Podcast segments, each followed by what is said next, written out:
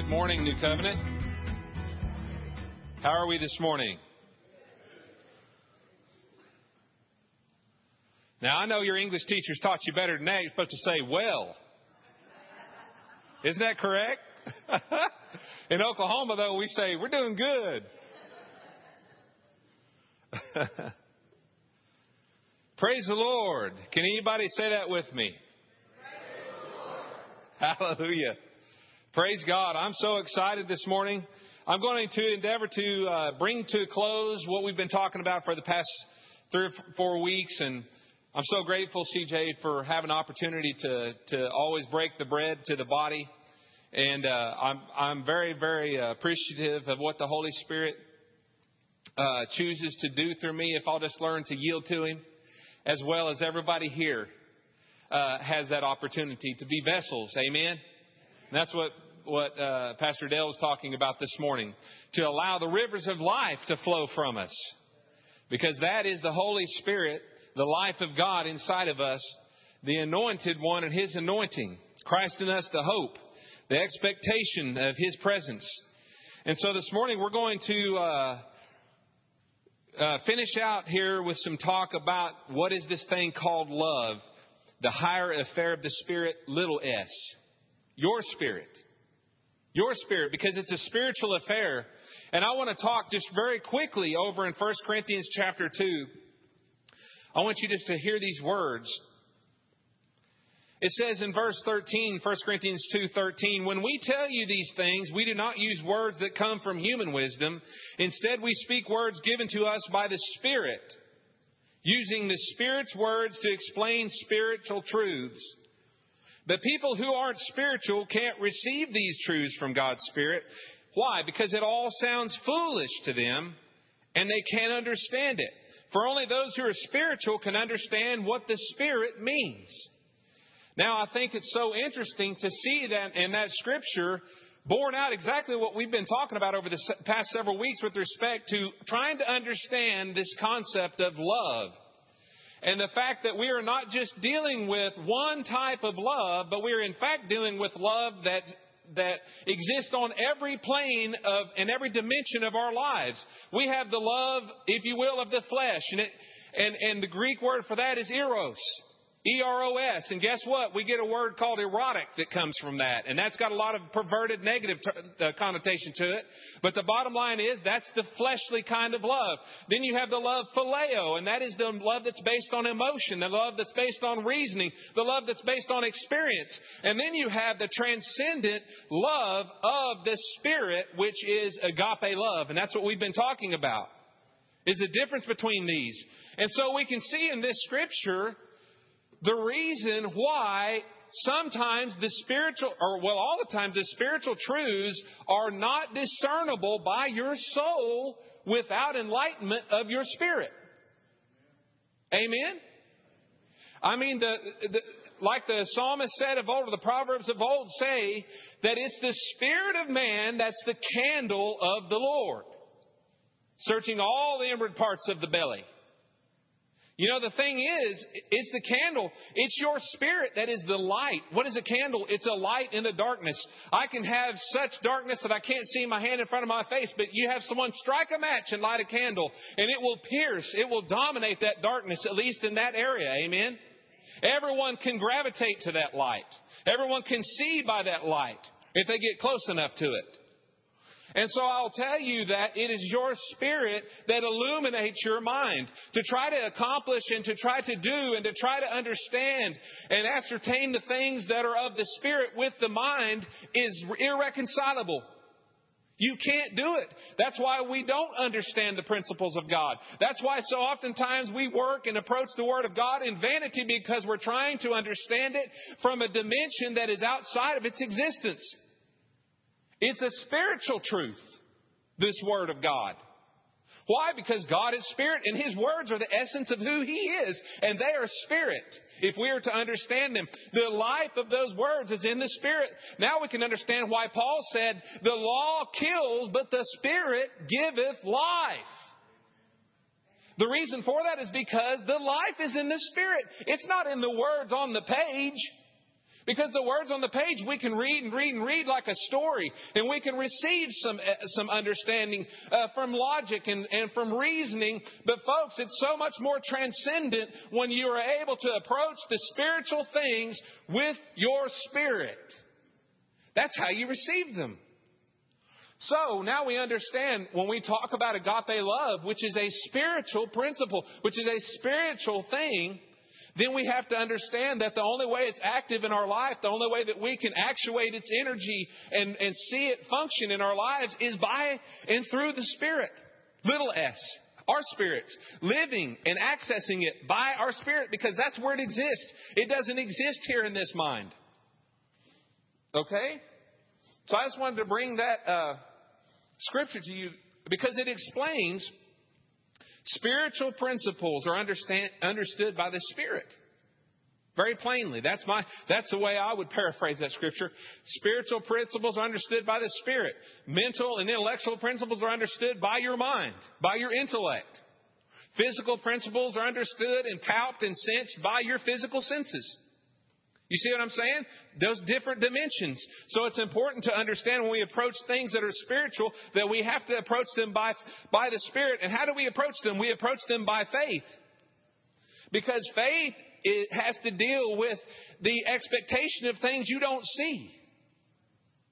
The things of the, of the soul and the things of the, of the uh, mind and of reasoning and the things of your, of your flesh are all wonderful because guess what? We can see them.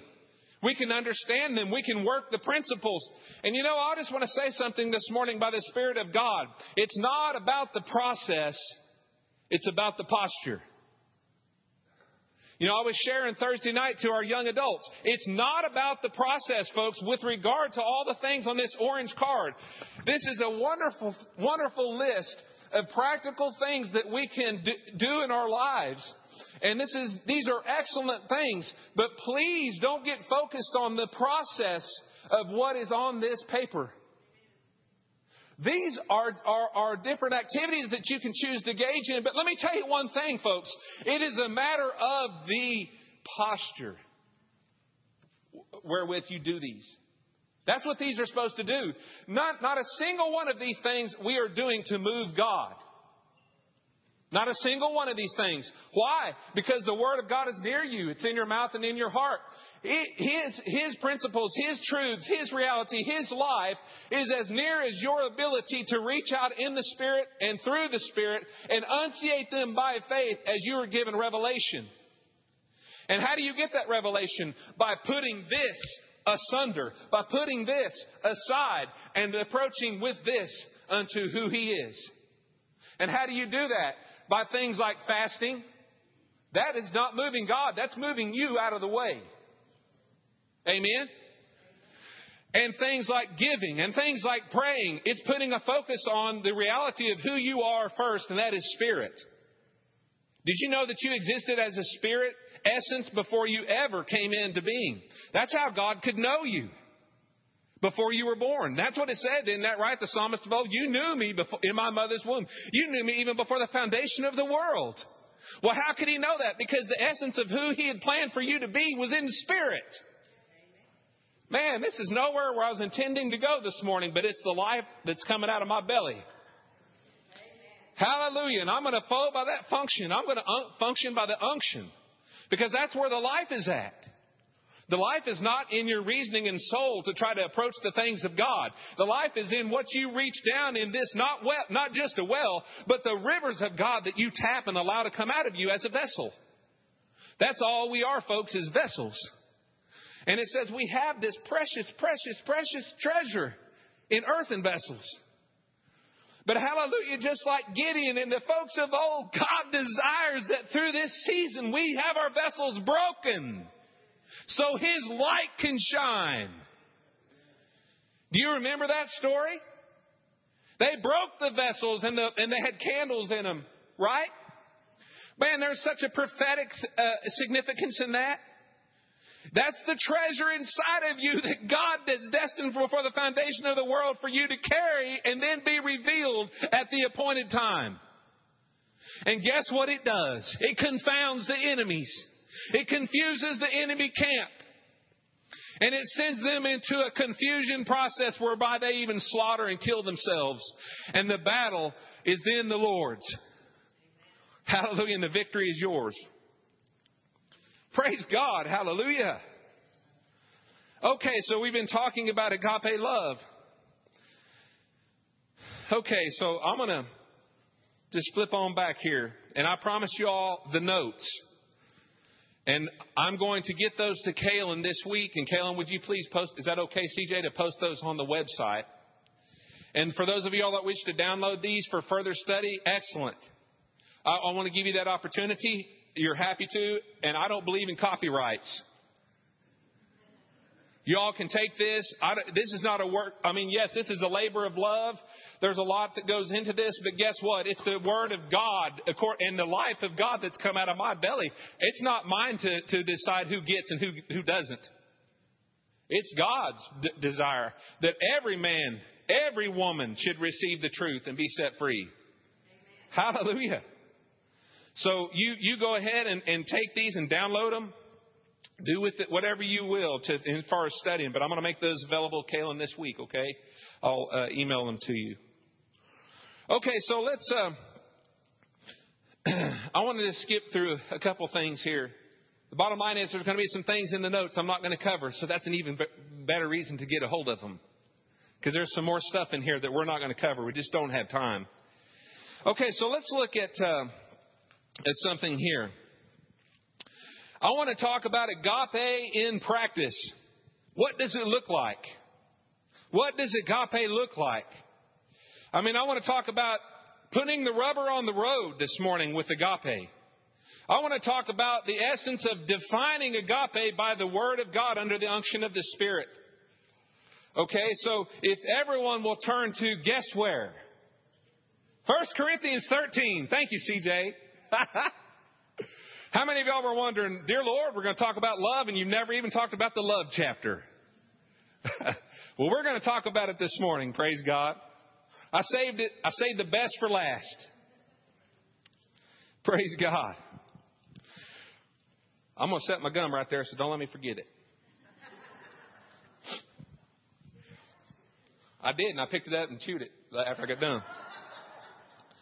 Okay, so I could say I could talk about my dad dad a little bit, but I won't. He believed in chewing the same piece of gum all day long. okay, so the agape chapter, if you look at this, folks, trust one thing that every time you see the word love, guess what it is? That's right. That's right. It's agape. It's agape. You don't see any word from which love is translated from the Greek, the original manuscript that the Bible was written in, except agape, and that's what you see here. So really, this is the agape chapter. You want to learn about agape, then you're going to go to 1 Corinthians chapter 13. And when you go to this chapter, the entire chapter really defines and it sets the course and it sets the pattern of agape in the life of the Christian. That's what this is really about. And, and you know, we must understand that the context of this chapter is really set following the discussion of the spiritual gifts in chapter 12. So if you want to read in chapter 12 at some point in time, I invite you to read and see. It's important when you open the Word and Scriptures of God, one of the first principles in getting revelation from the Word of God is to read it in context. It's so important so you don't get in error in the ditch and misinterpret things. Have you ever heard someone say, well, my words were taken out of a context? A lot of political candidates talk, well, my words were taken out of context. They didn't mean exactly the way you've taken them to mean. Well, you know, the same holds true for a letter. Don't just pull chunks out of it and then make it what you want it to be, but get in there and start reading the first part of it and the last part of it and the part before that and the part that follows after that and try to see if you can understand the context of it in order to achieve revelation. And so we'll see in, in chapter 12 that literally God, uh, uh, uh, the Holy Spirit through Paul is laying out the foundation of spiritual gifts and how they operate. I mean, how many people love the spiritual gifts? Praise God, man. I love the spiritual gifts. I long to see this, the body move in spiritual gifts. I long to see the manifestation of the Spirit through the body unbridled. Unbridled. I mean, let the pneuma winds blow. Praise God. Let them blow through these vessels. I tell you, when we get to the place, I'm like you, CJ, I've heard you say this before, we get to the place that we begin to tap that and we start seeing not just one or two or five or six people, but the entire body wide yieldedness and submission unto the pneuma winds and it's blowing through all of us equally. You're going to see me jumping across the backs of every one of these pews in, in exaltation unto God and excitement. And you said the same thing, CJ, when we get to that place. And I believe it is, that we're going to come to that place because we are going to, through love, build this body up. Amen. Just like Paul said. We are going to build, it, build ourselves up through this agape, these agape principles. But you know, we put such a focus on the desire for the manifestation of the spiritual gifts, and that's wonderful. But in the end, Paul sets forth what he terms a more excellent way. So we can see in chapter 12 that he lays out a very uh, uh, defined uh, and, and needful expression of the Spirit of God through all the nine spiritual gifts, and then how the different gifts work in the different offices that He set in the body, and the members that are fitly joined, and so on and so forth. And then the thing is, is after you go through all this and you see the supernatural potential of all this, and, and really what we ought oftentimes view as spectacular. And that's the thing. I remember a minister, uh, he's, one of his favorite, or one of the things he said all the time was so many people focus on the spectacular and they miss the supernatural. And you know, we get so focused a lot of times on what we think is so spectacular to see arms grow out. You know, Ron, one day you're going to have your leg again, brother. It might not be here in this earth, but you will have it again in heaven. I'll promise you that. And when we see each other up in heaven, me and you go do a dance. Hallelujah. You'll have that leg, but who's to say that the Spirit of God would not at one point in time manifest Himself in a, in a working of miracles and manifest your leg right before you in this body? Or out on the street, better yet. I'm telling you right now, that's what the spiritual gifts are about. And guess what it's about? It's not just about edification of just the body, it's about evangelism. Because how many people are going to witness that and not know God and they see something like that and fall on their face in the reality of an expression of love that just happened? Do you see? That's the transcendent reason for the gifts. It's really the manifestation of agape. And we can see as we flow through uh, chapter 12 and we get to the end of it, Paul even says, you know, these are great. This is the Greg version. These things are excellent that I've been talking about. Oh, you all desire them. You all want these. You crave them, especially the more, the more powerful gifts, you know, some, the prophecy and the things that build up and edify the people. But wait, wait, wait, wait, wait. I'm going to wait to get to the place now. I can't wait to talk about it. It's a more excellent way.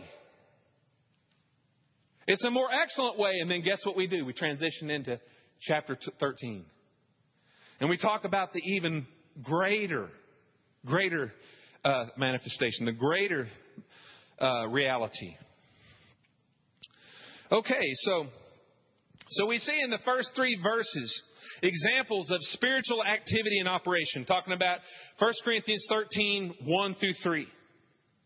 Verses 1 and 2 convey instances of being used in a particular gift of the Spirit. And then verse 3 shows instances of great personal sacrifice. Let's turn over there right quick and just go through. It's only 13 verses. Let's just look at this right quick.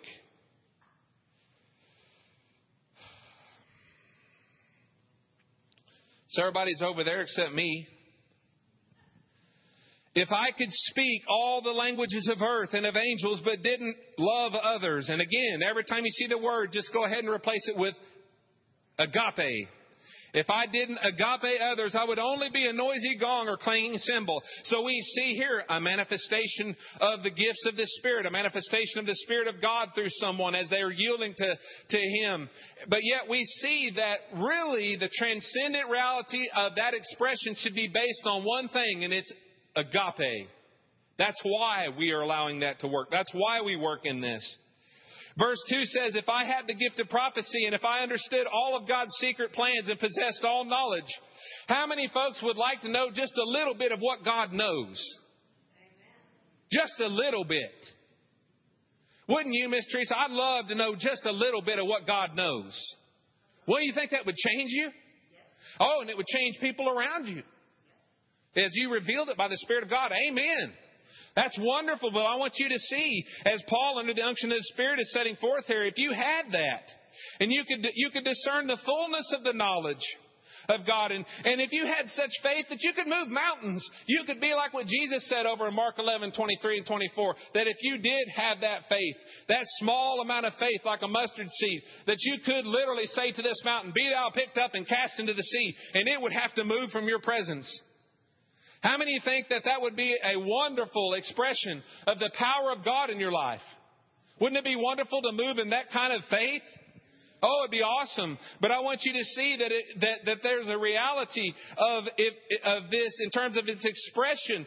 It, it should be expressed by and founded upon one thing, and that's agape. And if it's absent, it's meaningless to you. Look at that. It says, But if I didn't love others, I would be nothing. Verse 3 says, If I gave everything I have to the poor. And you know, so many of us look at people that are philanthropists. Does that sound familiar? Phileo, philanthropist? Yeah, it's because the root word philanthropy comes from phileo. It does. It comes from brotherly kindness, affection, love. That's where philanthropist comes from. It's a derivative of that. And you know, we look at people like Bill Gates and people that have all that kind of money and they give the millions and millions and billions or whatever it is dollars. Hallelujah. Praise God for that. That's wonderful. But you know, in the end, what if you gave every cent that you had, according to what Paul says here, and you did not do it for the right reason? It profits you nothing. That's right, nothing. And then, you know, it's wonderful to give, and I invite you to give, and I invite you to engage that in your life and to ask, like Paul said, that the grace of giving, that you would excel in it. But listen, it's for one purpose.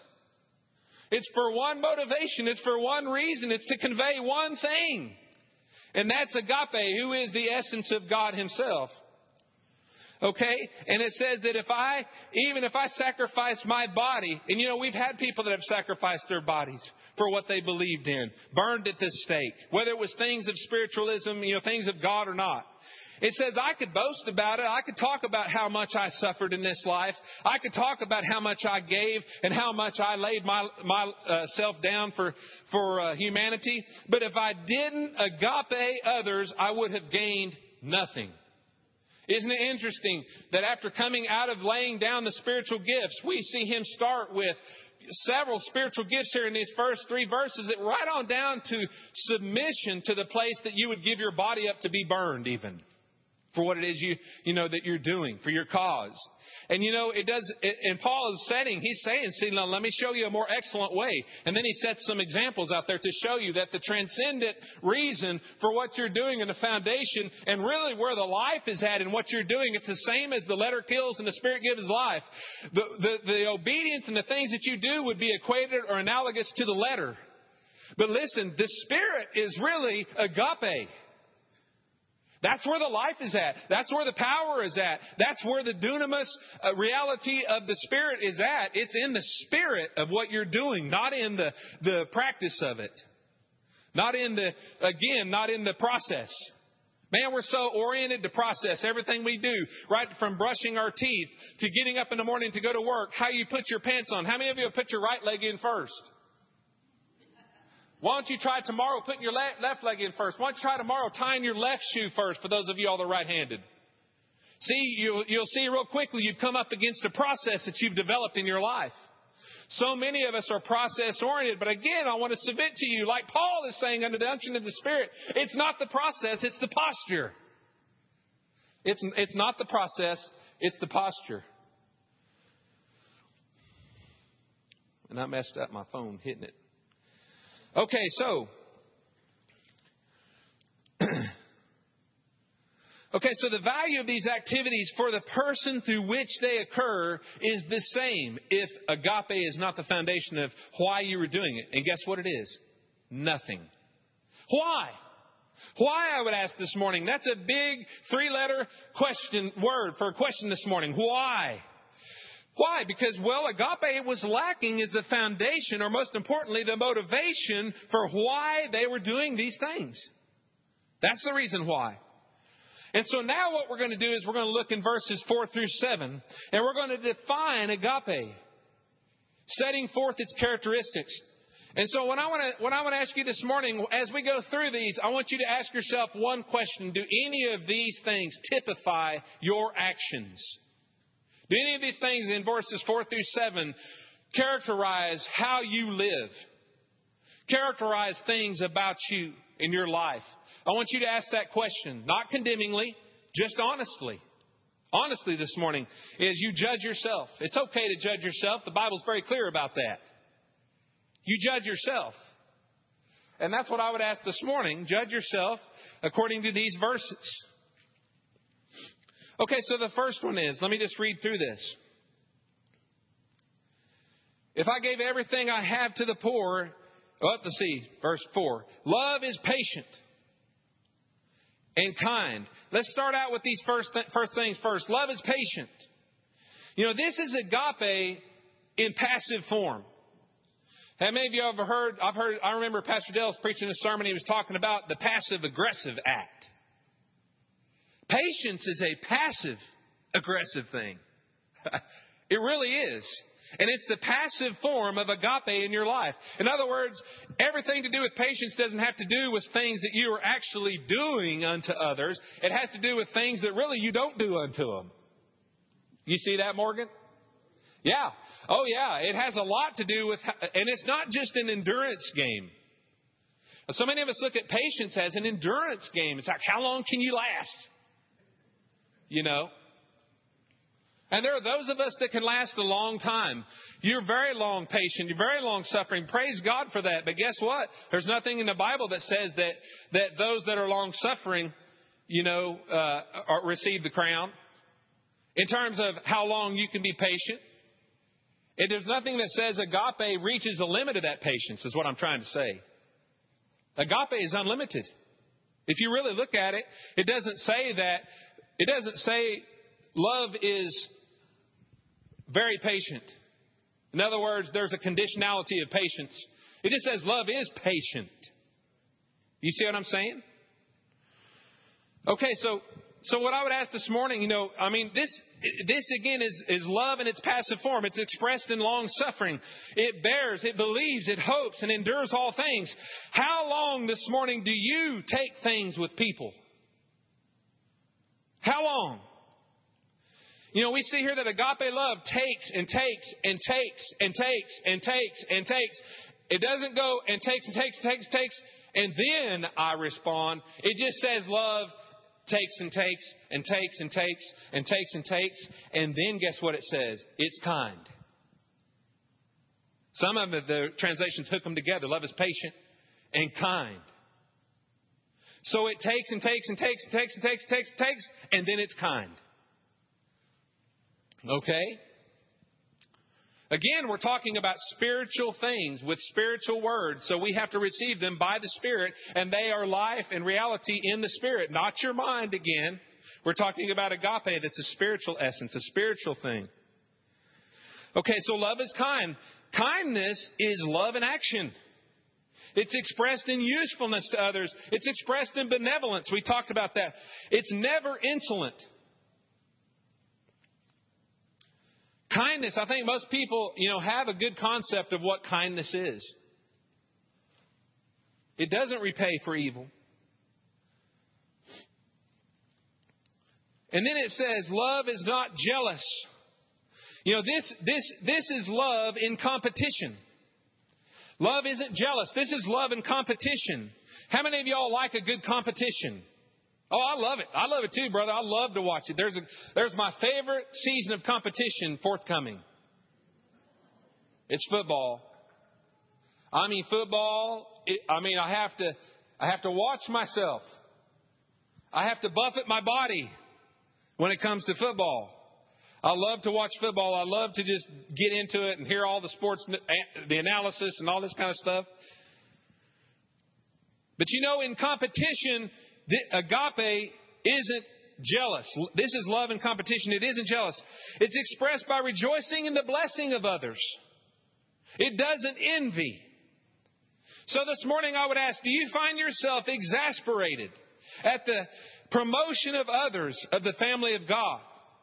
Does that tweak something in you when you hear someone give a praise report about something that God has done for them? Maybe this is an issue. What about the inclusion of others in the inner circle of your friends? There's a rubber to the road concept. You know, how many of us, you know, love and, and, and have a warm fuzzy for our inner circle? Oh, yeah, man. It's like we're, we are close. You know, remember I was conveying last week about Peter when he was talking to Jesus. See, that was his concept. It's me and Jesus. Me and Jesus got our own thing going. You can almost hear Peter singing that, you know, as he's talking to him. Yes, I love you. You see what I'm saying in that? What about it, when people break that inner circle and other people are included? What, how does that make you feel? Love isn't jealous. Okay, so then love also is not boastful or proud. This is love in hiding. Agape love never parades or boasts of itself. True love lets its work speak for itself. That's what I want to get across this morning with regard to the, the pride of life. Really, the bottom line is agape always does its work under the unction of the Spirit of God and then lets the work speak for itself. Amen? That's what, that's what this is talking about.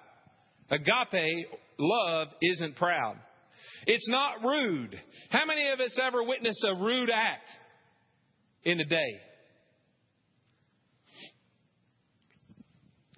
You know, this is love in society. Love isn't rude.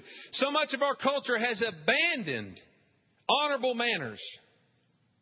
Well, what was that lady's name? Was it Polly Manners or whatever it was? There was a columnist that was in the. Jimmy shaking your head. Was that her name? Do y'all know what I'm talking about? She used to be a columnist in the in newspapers. Mrs. Manners.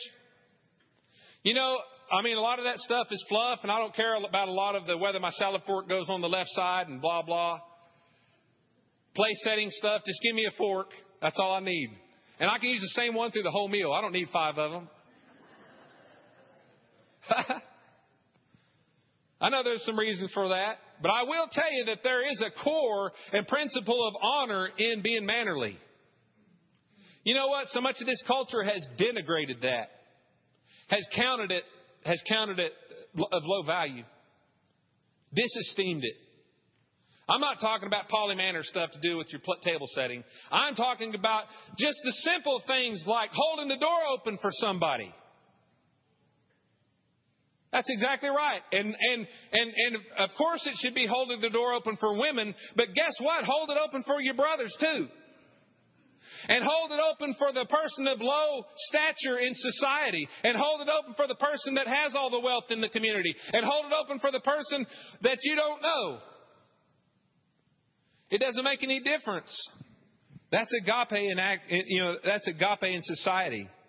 You know, it's just, it's become, the thing is, politeness is becoming more and more an exception rather than the rule. It used to be a rule when my parents were growing up. Politeness was a rule. It wasn't a matter of, of just people, well, those people are just exceptional. No, it was something that you saw common. People treated each other with respect and with honor. Why? Because it's preferring your neighbor. Younger generations tend toward discourtesy so easily. Man, this is something I can preach on. Love isn't rude. Okay, and then you can go on uh, a, little bit further here. Love does not demand its own way. It doesn't think about itself. This is love in essence. Agape love always considers others ahead of itself. Christ lived his life as servant of man. I'm talking about the, the one and only Word of God who existed with the Ancient of Days before we ever, there was no such thing as time beginning for the Father God. He just always has been, always is, and always will be. And the, and the Word was with him at all times. But you know, the thing is, this agape love motivated the Word of God to forever doom himself. And I'm going to use the word doom. He forever doomed himself unto a physical body by coming in the flesh and all of this just to buy back man unto God. Did you ever stop to think about that? That our, our Savior, Jesus Christ, He was with God as Spirit. He was with Him, the essence of who He was in His life created for us, the Word of our Father God, with Him from the beginning, and there was no beginning for Him, if you want to just get right down to it. But yet, in the mighty plan of our Father God called redemption, to buy and purchase back man unto himself. The Word agreed with the Father that he would come down and take upon himself the likeness of the vessels he was purchasing. I'm telling you all, folks, this morning that Jesus forever doomed himself to a body, just like we've got. And I hate to, I know that word doom sounds terrible. But if you stop and think about it, he stripped himself of all his glory to come down here and manifest himself in the same likeness as we are. He had to do that to walk it out, just like we can walk it out. Just like we can walk it out. So that he could live and accomplish the law in this vessel. And then after he uh, willingly gave himself up, you know, laid down that life, he said, it is finished. And at that point in time, the, every jot and tittle of the law was fulfilled by someone in the flesh and bone body in the flesh and bone vessel that was the original authority was given to and then was yielded up to the devil as a result of sin. But now he purchased it back purchased us a, a, a you know, a, a salvation and redemption for those that would just accept that sacrifice. That's all we have to do this morning is accept that great exchange.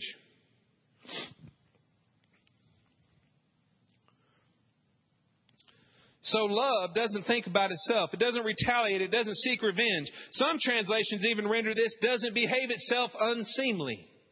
Does anyone have that translation? Doesn't behave itself unseemly. You know what? Agape love isn't weird. Agape love doesn't promote weird actions, promote people to do things that are weird and stick out. You know, working to attract attention to itself. This is a particular test, litmus test of many of our actions. You know, things like how we dress and how we communicate. So much of this culture and society is about weirdness. Who can get weirder? Why? Because they want to stand out from everybody else. I'm telling you this morning under the unction of God, agape is not about that. Agape does not, it prefers its brother, it prefers its sister. It's not trying to make a show of itself, it's not motivated to make a show. So be careful about that. Okay, so the next one is love isn't irritable. Does anyone tend towards irritability? I'll raise my hand. You can talk to my, my uh, family. You can talk to my wife and my kids. And you know when it happens? When I'm tired. I'm not providing excuses for it, but it's just the truth. You get tired, man, or when I'm hungry. I'm just, I'm just, that's the truth of it. I get tired or hungry, but it's melt, that's the first thing my wife will say, you need to eat something.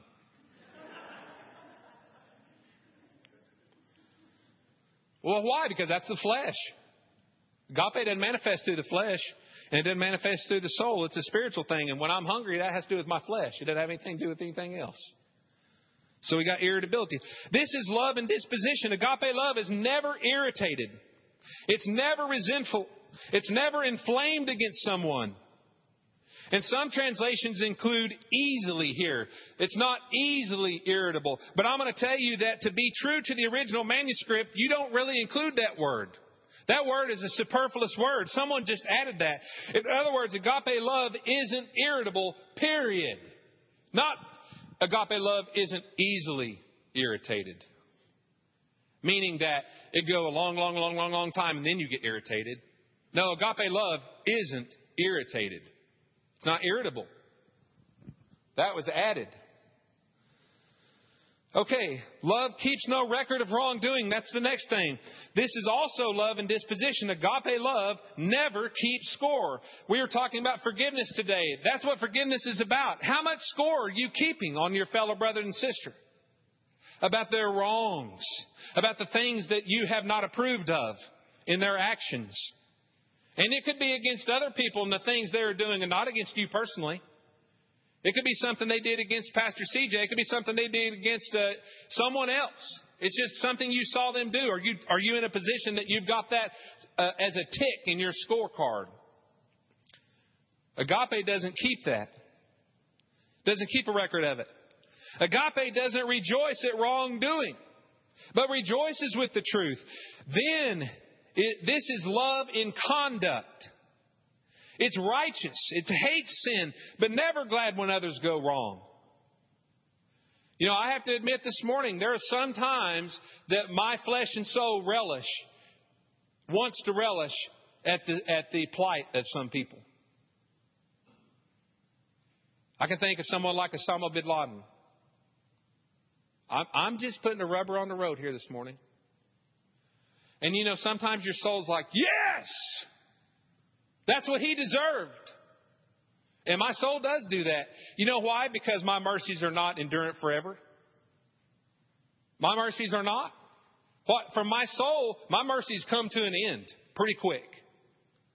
And with regard to Osama bin Laden and with regard to some of those people like that, my mercies came to an end a long time ago. Soullessly. But that's why I'm saying that's why you got to tap down into your heart and release him whose mercies endure forever. Hallelujah.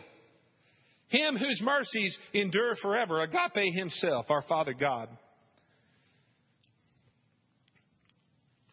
It's righteous. It hates sin. It's never glad when others go wrong. Agape love always seeks and desires the truth at all times. Okay, and then moving into the last things of this phrase. Love never stops being patient. It never stops believing. It never stops hoping. It never gives up. This is all agape. This is love in profession. It's love in work, love in the things that are, that are going on in life. Agape love is slow to expose. Oh, how quickly this society, we even have uh, magazines that are all about one thing, and that's exposure. They want to expose the dirt. They want to open wide the closets and say, see, see, see. And they, they're, it's a billion dollar industry every year, multi billion dollars in terms of the press and the media that goes into. They even have, what's the name of those people? Paparazzi? They're all about exposure. I mean, right down to physical exposure, too. They want to try to snap a shot of every, of every person in their raw element so they can expose it. As if those people shouldn't be expected to do those things.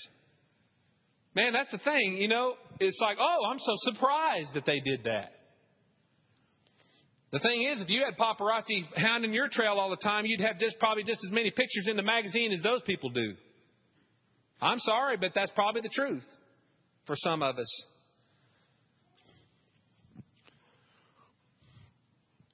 This is love and profession. Agape love is slow to expose. It's eager to believe the best of people. Its work is always sincere. It knows how and when to be silent. The Bible talks about study to be quiet. You know, there's a lot of people and a lot of times, and I'm one of them, it's so important to just stop talking and be quiet. You know what I'm saying? There are just those times with your wife. You know what? You need to just shut up. Amen, wives?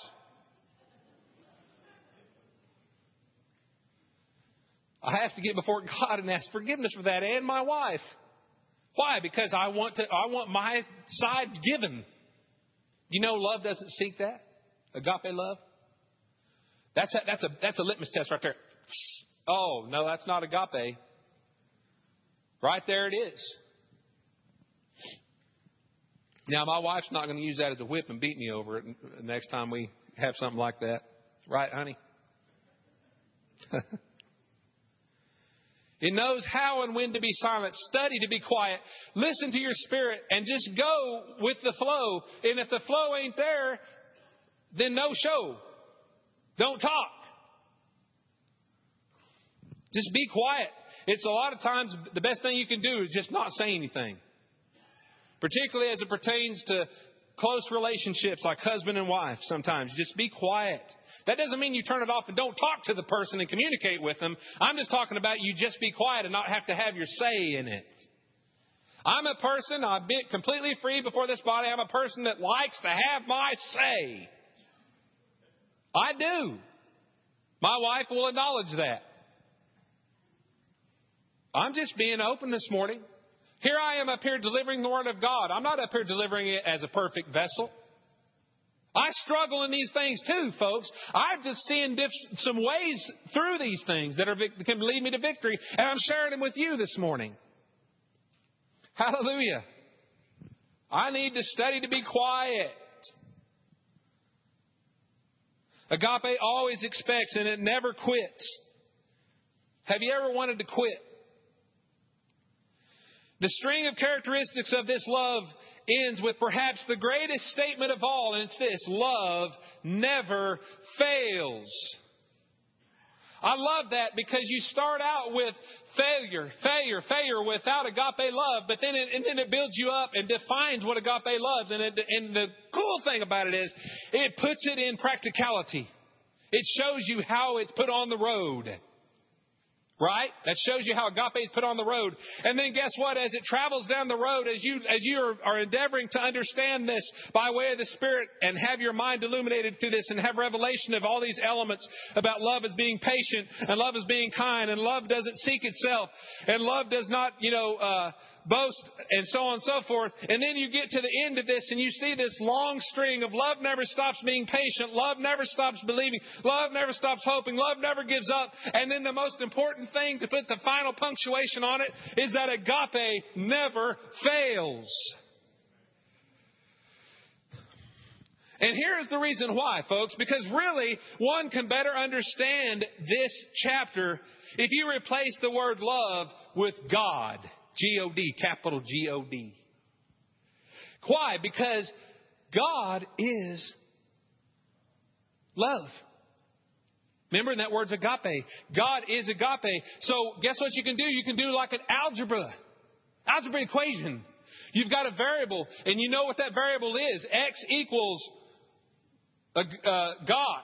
Agape equals God. So you can put God in there everywhere you see the word love. And you can read through this and listen to what this says. God is patient and kind. God is not jealous or boastful or proud or rude. God does not demand his own way. God is not irritable. And God keeps no record of being wronged.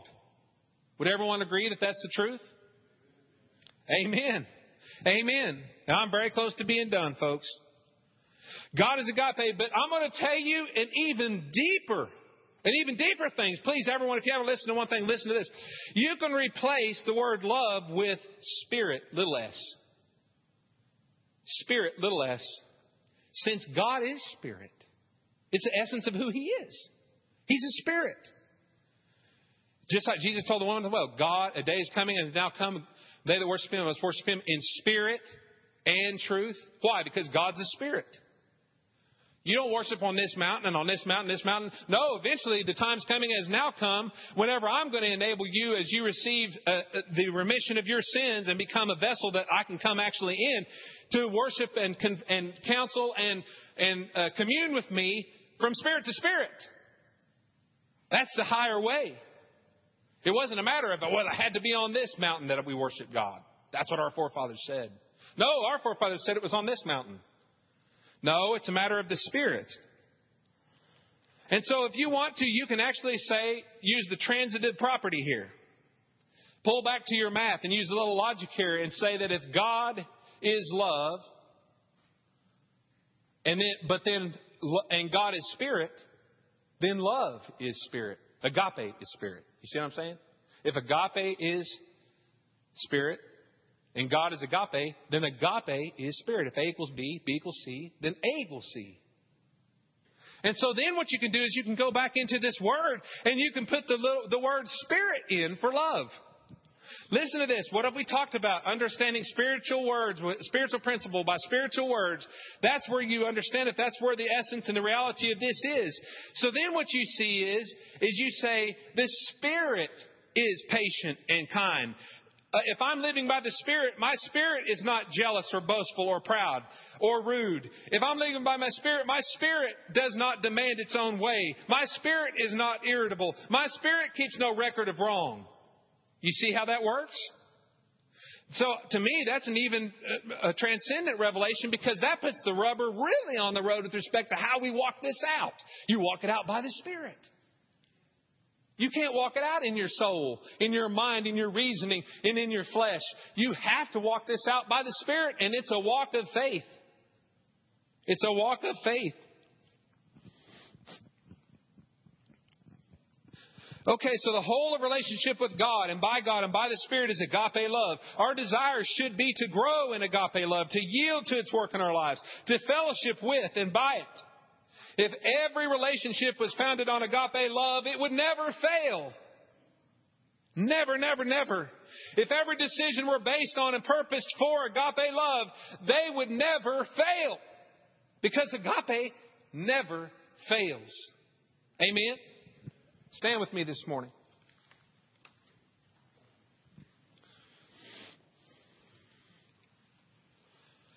Hallelujah.